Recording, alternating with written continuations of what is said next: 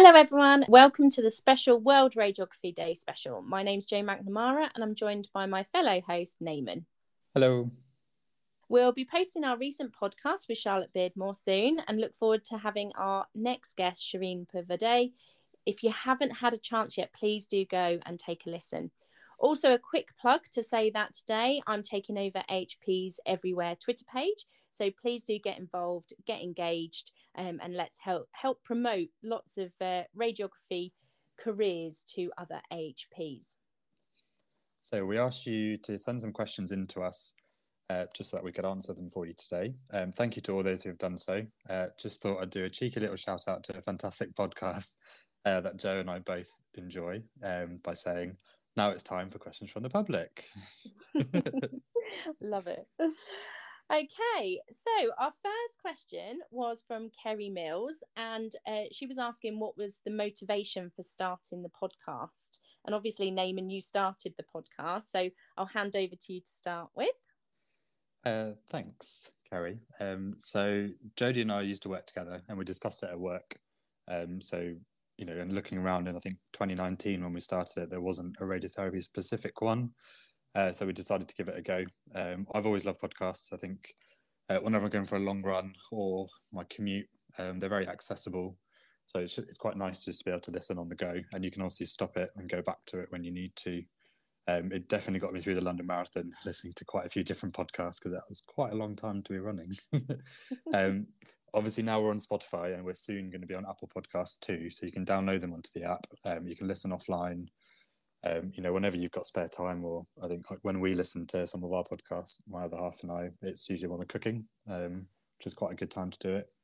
Um, it's a quick way to get lots of information across, and people can go back and re-listen.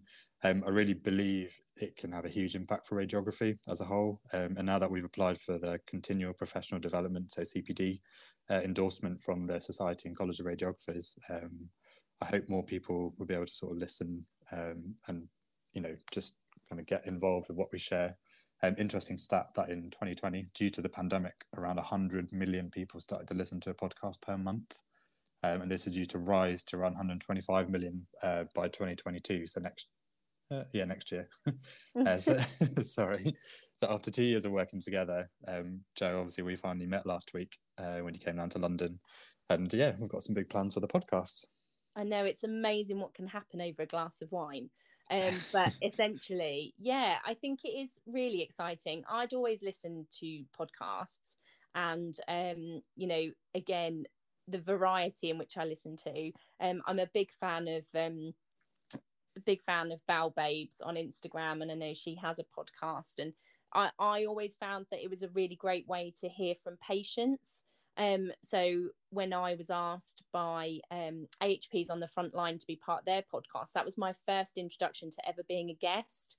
Um, and that was really insightful just in terms of the processes in behind running a podcast how to get involved how to support your guests because it can be nerve wracking i suppose mm. you're hmm. putting yourself out there professionally um, and personally to some extent as well um, so it, can be daunting and especially for guests who've maybe never done any public speaking before but I think it is an amazing opportunity and one that I am hugely passionate about, which is to develop the workforce, um, education, and also improve patient care. And I think it is a great way if people take snippets from podcast able to implement into their day-to-day practice with patients you know i think it's an amazing opportunity and something that i'm really proud to be part of. So thank you again for letting me contribute um, and hopefully hopefully everyone will will benefit from the work that we're doing as part of the podcast. And as you said i think using it as cpd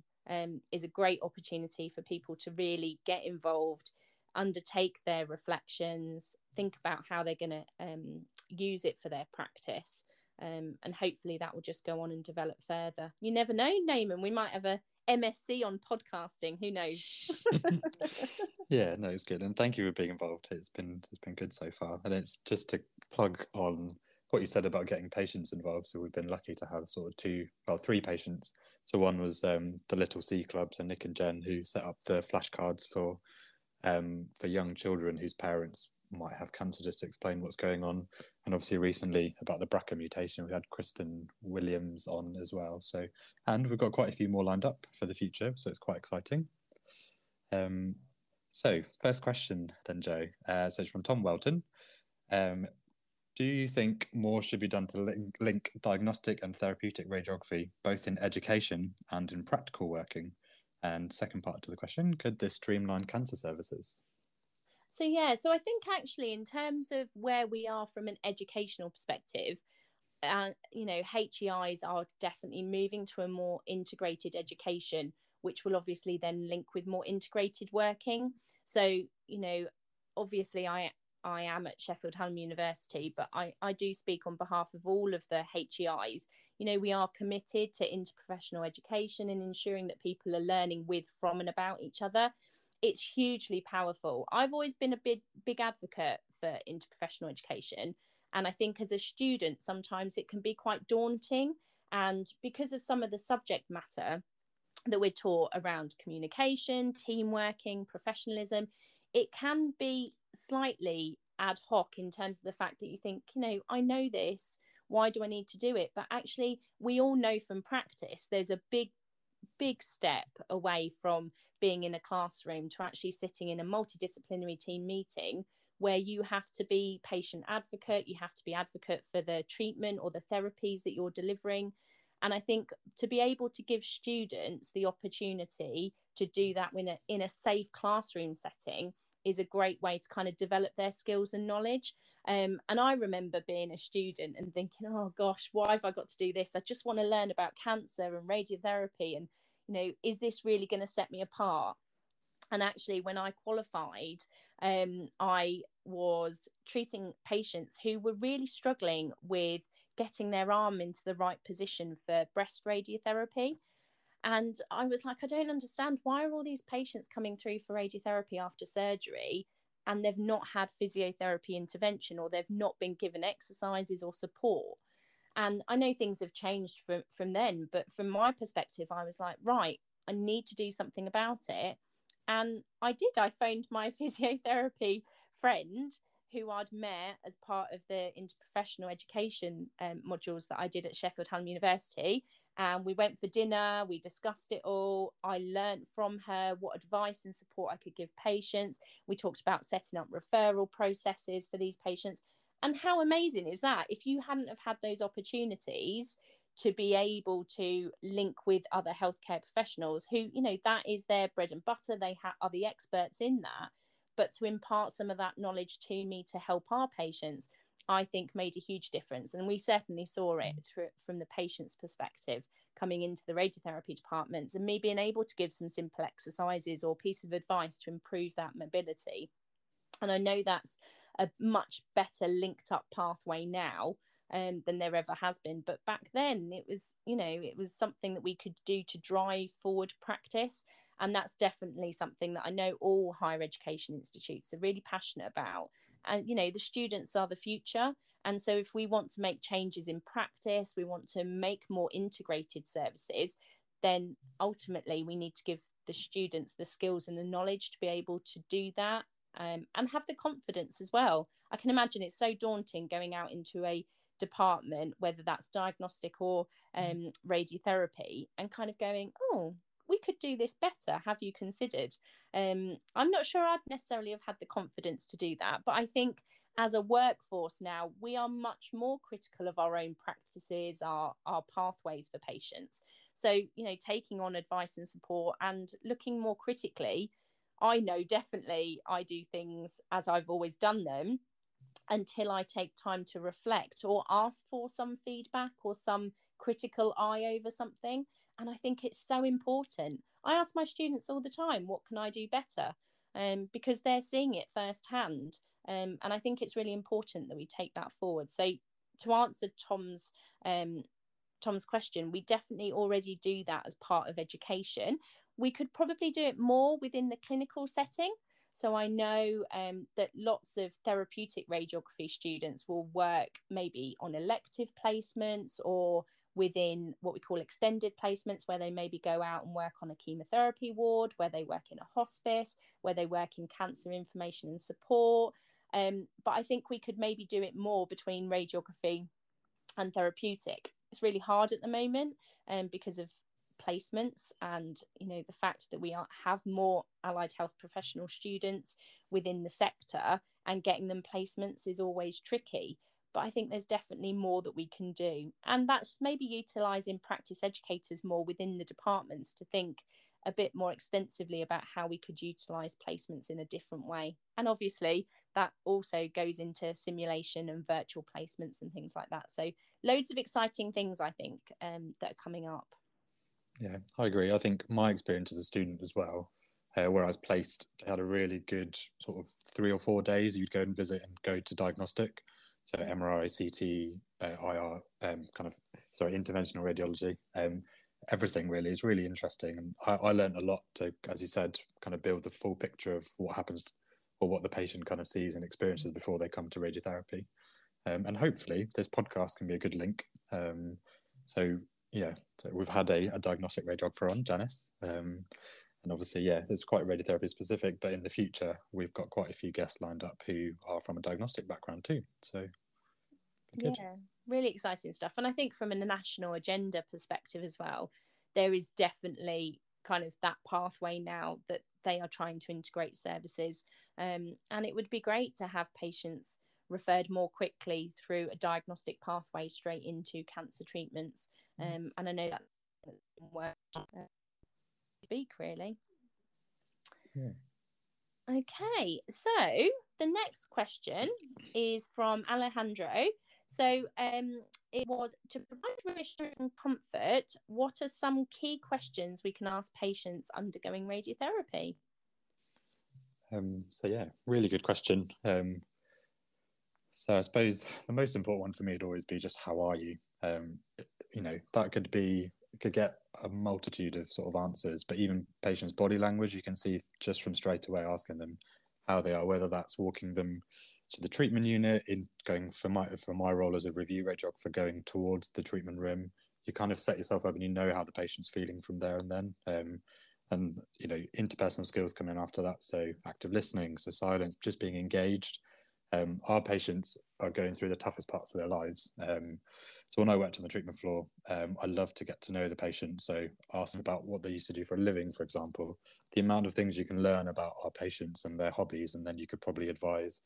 Okay, well, so you used to go running, for example, but you haven't been for a while. Would you try and go for a gentle walk? And maybe that might boost your mood, or you know, just generally, let's say some patients who've come from chemotherapy to radiotherapy, they haven't been as active because they've been probably just not feeling great. But actually now to integrate that kind of holistic side where, well, actually you could, you know, try this, maybe um, go for a walk just around the kind of your in your area or just up and down the street, for example. Um, so you know, it doesn't just have to be about cancer. Um, yeah. Patients have a story, um, and they deserve to be viewed as more than just a cancer patient. You know, yes, we only have a small amount of time to treat them, but just that one question of how are you, or okay, what do you do? Um, you know outside of work um, and outside of work sorry outside of the treatment room um, you know who, who have you got home supporting you? Or is there a dog that you take for a walk? Just getting to know the patient a bit more i think it goes a really really long way. And maybe just reassuring that yes some of these side effects you're having are temporary but some of the ones that you can go into about late effects and stuff as well you know what are some of the tips that we can do uh, so we give to you to sort of help kind of improve those things um, I think active listening, Joe, is something that you kind of push on with as well. Yeah, I think it's so important because I think for someone who talks a lot, I I do have to work really hard on active listening, and I see it quite a lot. As an educator, I'm, I'm privy to observing people more, and I get to observe students and clinical um, practitioners, and I often see them asking all the right questions, giving all the right advice. But what I don't always observe is that active listening. So, really concentrating on what a patient is saying, how they're saying it, their body language, their tone of voice, and trying to interpret through, um, you know, some telling sometimes patients pause, or I've often seen it where you will get um, people asking, "Oh, are you all right today? Yeah, I'm sure you're fine." and implying the answer already for them. So then, if I was a patient and I was feeling slightly down or had an issue, I'd then be thinking, oh, well, actually, should I have this? Because they've kind of said I should be okay. So, active listening is really, really important. I'd also say don't be afraid of silence. Sometimes patients do just need to sit quietly and know that you are there if they need it. Um, and I've certainly seen that as part of first day information chats that we have with patients in radiotherapy. Sometimes they just need a bit of space to think and breathe and take everything in. I always think the pathway that cancer patients go through is quite rapid. And I know talking to lots of patients, they often they often talk about this, but maybe when they get to the end treatment or the towards the end of their final treatment that they definitely start to reflect on what they've been through. I can say that as part of a patient as well. I was definitely that, oh, it's thyroid cancer, it's fine. You know, I don't have to worry about it. Um, I've got lots of treatment options. My oncologist is brilliant. I don't need to worry about it. But it was only until after I'd kind of gone through the surgery, um, I'd spoken to the oncologist, I'd had follow up, I'd started at all my um, post meds. It wasn't until probably I'd say two months afterwards, and I just thought, oh my gosh, I've had cancer, and I don't think I really, really took it in. Um, and and I think being part of that world anyway, you do kind of think, oh, it's fine. Um, but then I, it did impact me how members of my family reacted to me saying I've got cancer. I remember I phoned my husband. I said, "Oh, just to let you know, I, I forgot to tell you, but I had a an appointment today to get my my biopsy results. Um, but just to let you know, it's cancer, but it's absolutely fine. It's only thyroid." And he was in Tesco's shopping, and he was just like, mm. "Oh my god!" He said he thought he, he was going to break down in tears, and I was like, "Oh no, it's fine. Mm. Don't worry about it." Um, and I I do kick myself for kind of breaking it to him like that because to me it was like, "Oh no, it's fine. I know I'll be okay." Um, but I think being a cancer patient, you need to have that space at some point and some time to just reflect on it. Um, so active listening, absolutely, I think is so important. And obviously, with my prehab rehab hat on, uh, which I'm really passionate about, questions that you know, like your example of saying, you know, have you been physically active? Do you do any hobbies and things? That's really important. You know, physical activity can be gardening, it can be cleaning, it doesn't have to be running marathons. So I think that is really important and thinking about some of the public health messages that we're we're sending across. So do you smoke? Those kinds of things can be linked with more chatty um chatty conversations and hopefully then impact really positively on the patient. Yeah, thank you for sharing your story. Um, true Joe style, to the point. I know I'll be fine, but yeah, no. I think something you touched on is where what patients always say. Something I've come across in review is that actually being the bystander is sometimes it can be harder than yeah. quite a few of my patients said. Well, actually, I know I'll be okay. I'll get through this. If I have some side effects, I'll deal with it. You're I'm in the best hands because you're here as a healthcare professional and a team that around them. But it's usually the the family member if they are there with you. They're the ones who are more worried. Oh, why aren't you doing something about this? This, this. It, it can be really challenging. But as yeah. you said, the active listening it goes towards the family member too. So actually, you know, are they okay? Is there something we could signpost them to? Because it, you know, for example, psych oncology services. So if they have counselling, it's not just for the patients. Yeah. Actually, many of our patients' family members, or you know, their younger children, or even their parents, they go for counselling um, just to you know understand what's kind of going on around them because it's something you're not really expecting to happen. So yeah. Um, so moving on to the next question, Joe. Um, this is from Ben Potts. Um, you might need a pen and paper. There's a few parts to this. so, how has radiography changed in the past five years? Um, what do you predict will happen uh, in the next five years and beyond? And who is making the greatest advancements in radiography and what are they doing? Wow, what a question. Well done, Ben. So let's kind of break it up a little bit then. So, what's changed in the past five years? Um, I actually think there's been a lot of change in some areas and not enough in other areas. Um, I definitely know that there's inequity across the country in radiotherapy provision. So, whether that's from technique all the way through to imaging modalities, the equipment that we have, the training that the staff have, I think inequity is something that has has has allowed some departments to really develop practice, develop techniques, um, whereas there are other departments that just don't have the investment, the resources, the workforce. There are real challenges.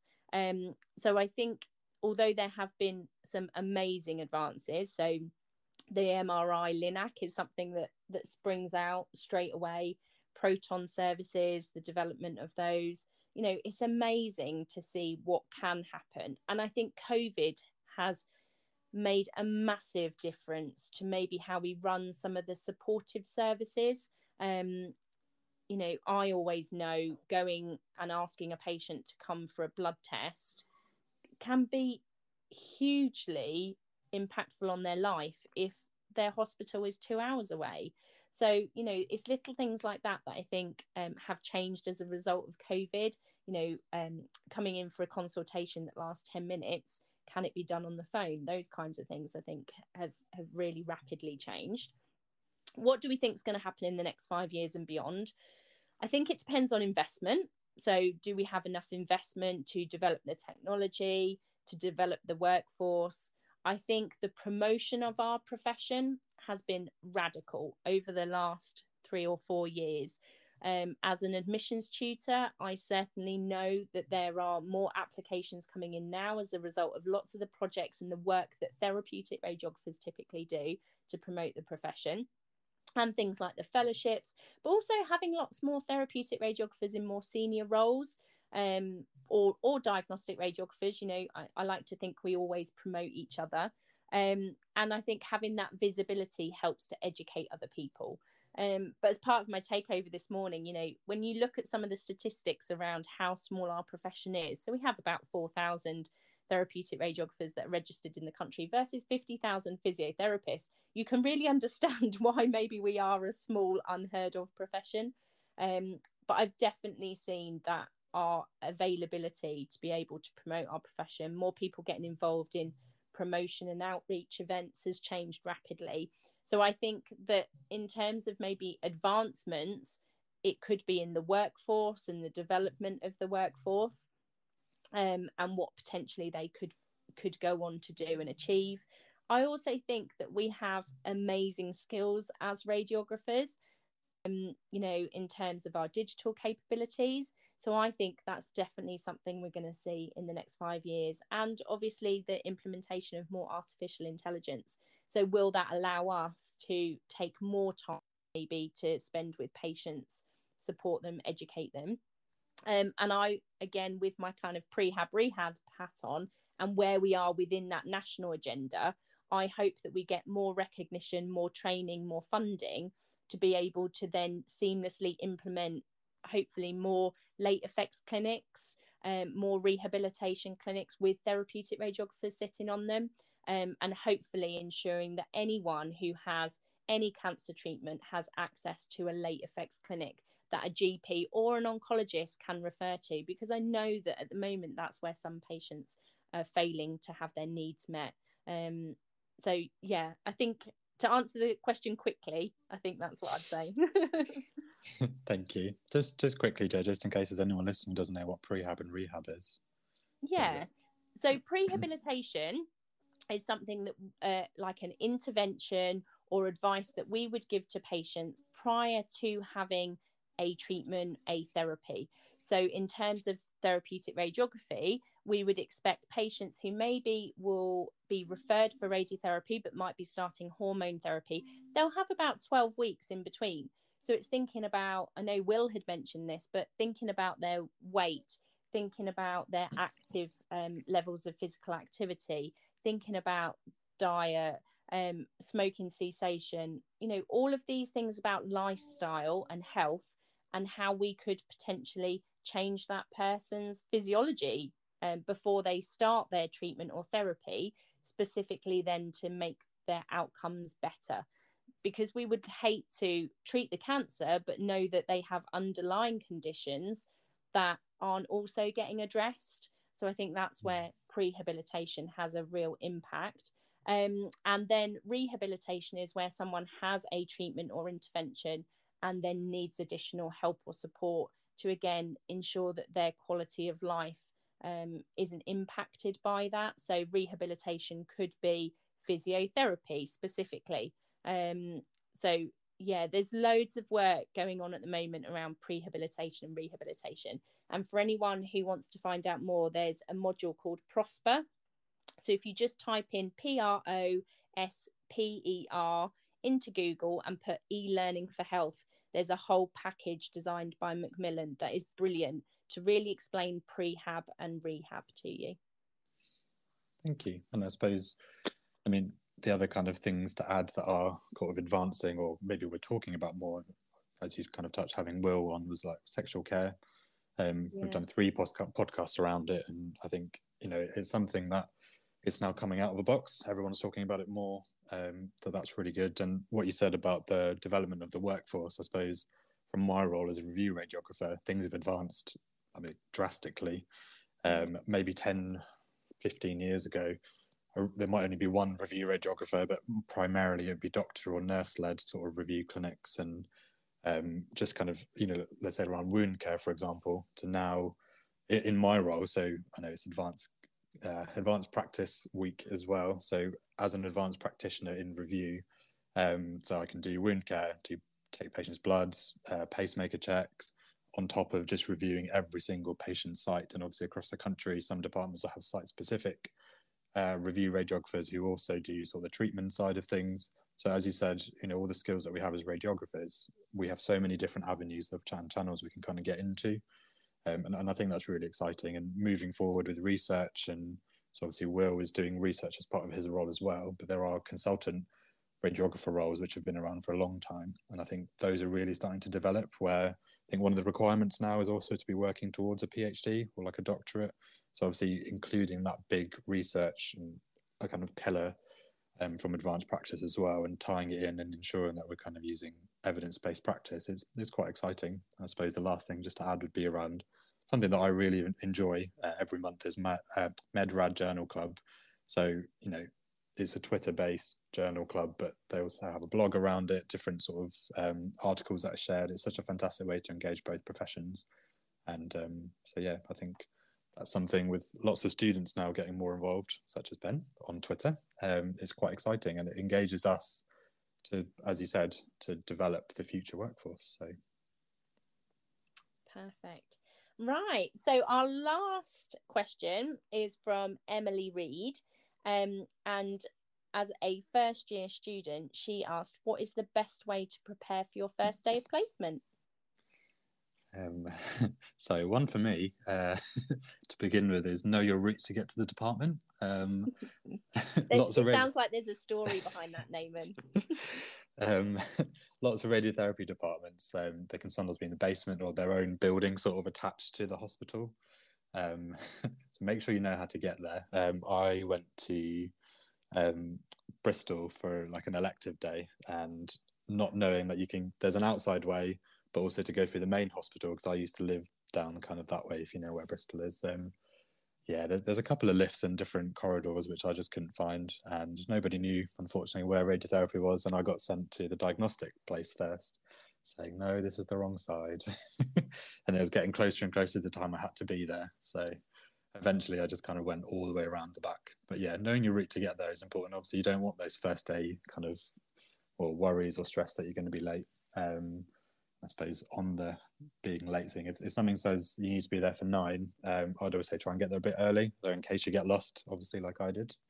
Um, but it's just something that I've learned from my upbringing and being in the Army Reserves. If it says a certain time, be there 10 minutes before, it shows that you're ready. And then, you know, you, you can go from there. Um, I suppose read up on the department. Um, you know, how many, so how many linear accelerators do they have? So Linacs, um, you know, what sort of demographic is around there? Um, yeah, how many patients do they normally treat? So these are sort of things that I think your practice educator or your um, the lecturing team that you work with, they should be able to help as well. Um, and I say probably just to end with is just remember to smile. Um, it's an absolute privilege to be able to work with patients and in the NHS. So that's something, especially as a first year student where you're new to it, it's really important. Um, so yeah. What about you, Joe? Perfect advice. Yeah, so my big one again. There's a story behind this, um, but um, yeah, it's all about the shoes. so so many times I like I remember that first shift. I was like, and I was a really active uh, student. Uh, but I still remember that first day going, Oh, why have I brought these shoes? They're so uncomfortable. My feet hurt so much. I've got blisters on them. And uh, back when I was training, it it was kind of viewed that as a student you did stand up all day, you didn't sit down. Um, I, I know that's certainly not and shouldn't be what it's like now. Uh, but it, it did make me laugh that I was in just so much pain for my first week. So get the right shoes and start wearing them in now. If you know that your placement's a couple of weeks, don't go, oh, I'm going to keep my nice new clinical shoes nice and shiny. No, get those bad boys worn in as much as possibly can do so that they are nice and comfy. Um, little things like I get so many students, oh, I've forgotten my film badge. You know, be as organized as you possibly can do. Um, I think that shows already that you're prepared. Little things like make sure that your trousers are sewed properly and they're the right length. Um, I don't know about other higher education institutes, but at Sheffield Hallam we have kind of like standard leg length of trousers and then students are expected to then put them up. Um, but the amount of times students don't get their uniforms out of the bags until the day before or the day of placement and then they walk into placement with about six inches too long trousers. Um, yeah so little things like that i think show that you are prepared and organized. Um, but i would just say as well use the opportunity as much as you can to talk to patients. So it can be so nerve wracking um, and a skill that you will definitely have to develop. But just having conversations, you're not expected to know anything. I wish now, in a way, I could go back to being really naive um, and almost just having that opportunity to just sit and chat to patients. I know that Hazel won't mind me for sharing this, but um, when she was coming to the end of her fellowship, she was asked to help out in the department um, and work on reception. So I think it's really admirable because I think it is really important that people in more senior management positions do take time to kind of go and work back on what they call maybe the shop floor, um, to have those opportunities to see things from other people's viewpoints. Um, but she said she absolutely loved it. It's less stress for her. Uh, she had the opportunity to talk to patients all day, um, see what maybe some of the issues were from a pathway perspective. But yeah, use those opportunities as much as you possibly can do. And I always know that one of my key pieces of advice to students in any year of practice is essentially if you don't have anything to do, or you don't have a patient, or for whatever reason the patient won't allow students as part of their treatment, that's fine. But use that opportunity to go and sit with patients in the waiting room because it is the best learning that you'll ever have. Um, you know, the patients talking to you about their side effects, what they've been through, their pathway, the holistic care that they may or may not have. Um, and you'll definitely learn lots from that perspective. Hmm, thank you. So I thought maybe to end it, Naeem, we because it is World Radiography Day, to just give maybe some tips for how we would promote our profession. So I know um, I'm just starting to chair the special interest group with the Society College of Radiographers. So if anyone's interested, get in touch. Um, but essentially, as part of that, you know, the main element is how do we promote our profession? So I suppose my first one would be introduce yourself as hello, my name is, and I'm a therapeutic radiographer. Have you got any that you use? Um, I think, yeah, especially using your protective protected title, as you said, therapeutic radiographer. So everyone, I say everyone, most people have a, an email signature for work, so you know if you're engaging with sort of other departments. But um, I do it for my personal email as well. So I don't know if I'm sending an email. Let's say I did one to the council recently, trying to sort our bins out. I did have someone from the council email back saying, "Oh well, yeah, therapeutic radiographer. What is that?" Um, and then it just engages them, starts a conversation hopefully he remembers. But um, going going from there. Um, so yeah, perfect. And there's so many opportunities. I think when Hazel and I were doing our fellowship, it was about promoting through any available opportunity that we have. So, you know, even if you're in senior management roles, and I know I was talking to um talking to some AHPs recently, and they were saying, "Oh, you know, it's it's really bad because my title doesn't doesn't contain the fact that I'm an occupational therapist." But I said, "But you could still add it. You can still have your main title, and then underneath it have the uh, you know occupational therapist." Or I know Health Education England have created some amazing little cartoon characters of each of our professions you know having an image at the bottom of our signature is quite common now um, and a link to certain things so utilizing that maybe even just for world radiography day could be something that people could do um, to kind of get people to engage and think oh right i didn't realize this person was a physiotherapist or um, a diagnostic radiographer um, I also think as well, my big one is in multidisciplinary team meetings. Um, because therapeutic radiographers aren't always part of them. So I think when we are, we need to shout about it. So making sure that that people know who we are and what our profession is is really important. And I wouldn't be afraid to follow it up. So I know that um, some of the situations I've been in, I've been talking to quite senior consultants outside of oncology, and I've said, "Oh, I'm a therapeutic radiographer," and it takes takes a bit of balls, but I basically go, well, do you know what one of those is? And the amount of people that go, oh, I'm glad you asked that question. So, because no, I've got no idea. and then you get an opportunity to actually say what it is. And they're like, oh, I didn't realize it was therapeutic radiographers do that. So, actually, again, you are educating and you're promoting uh, as you go. So, every available opportunity that you come across, I think, is really important. Um, and Hazel and I would definitely have, have said about name badges. So I know so many departments have therapy radiographer or superintendent um, or rotational lead or lots of different things on name badges. But if you can imagine setting up a head and neck cancer patient, so they're lying in front of you, and typically our chests are at head height. If I was a patient, I would be just staring at your chest or staring at your name, just fixating on something that is around me visually. And if I'm staring at someone that says superintendent, that tells me nothing. Whereas if I'm staring at a name badge that says therapeutic radiographer, I'm going to go away going, oh, I had a lovely therapeutic radiographer today treat me because they've seen that name badge. So, you know, go away, have a look just for World Radiography Day. Maybe type an email to your manager to say, can we change our name badges? Um, they might go, there's no way I can afford that, but at least you've asked the question. Yeah, exactly. And um, as you said, get involved with the special interest group if you can, which is promoting radiography. Yeah, yeah. Brilliant. Oh, well, thank you ever so much for everyone for listening. Um, I appreciate it's probably been longer than we wanted it to be, but we always said we could talk forever, and that's with no guest. That's quite impressive. Yeah. Um, so, thank you again. Your hosts today have been Joe and Naaman. Take care, everyone. Bye. Bye.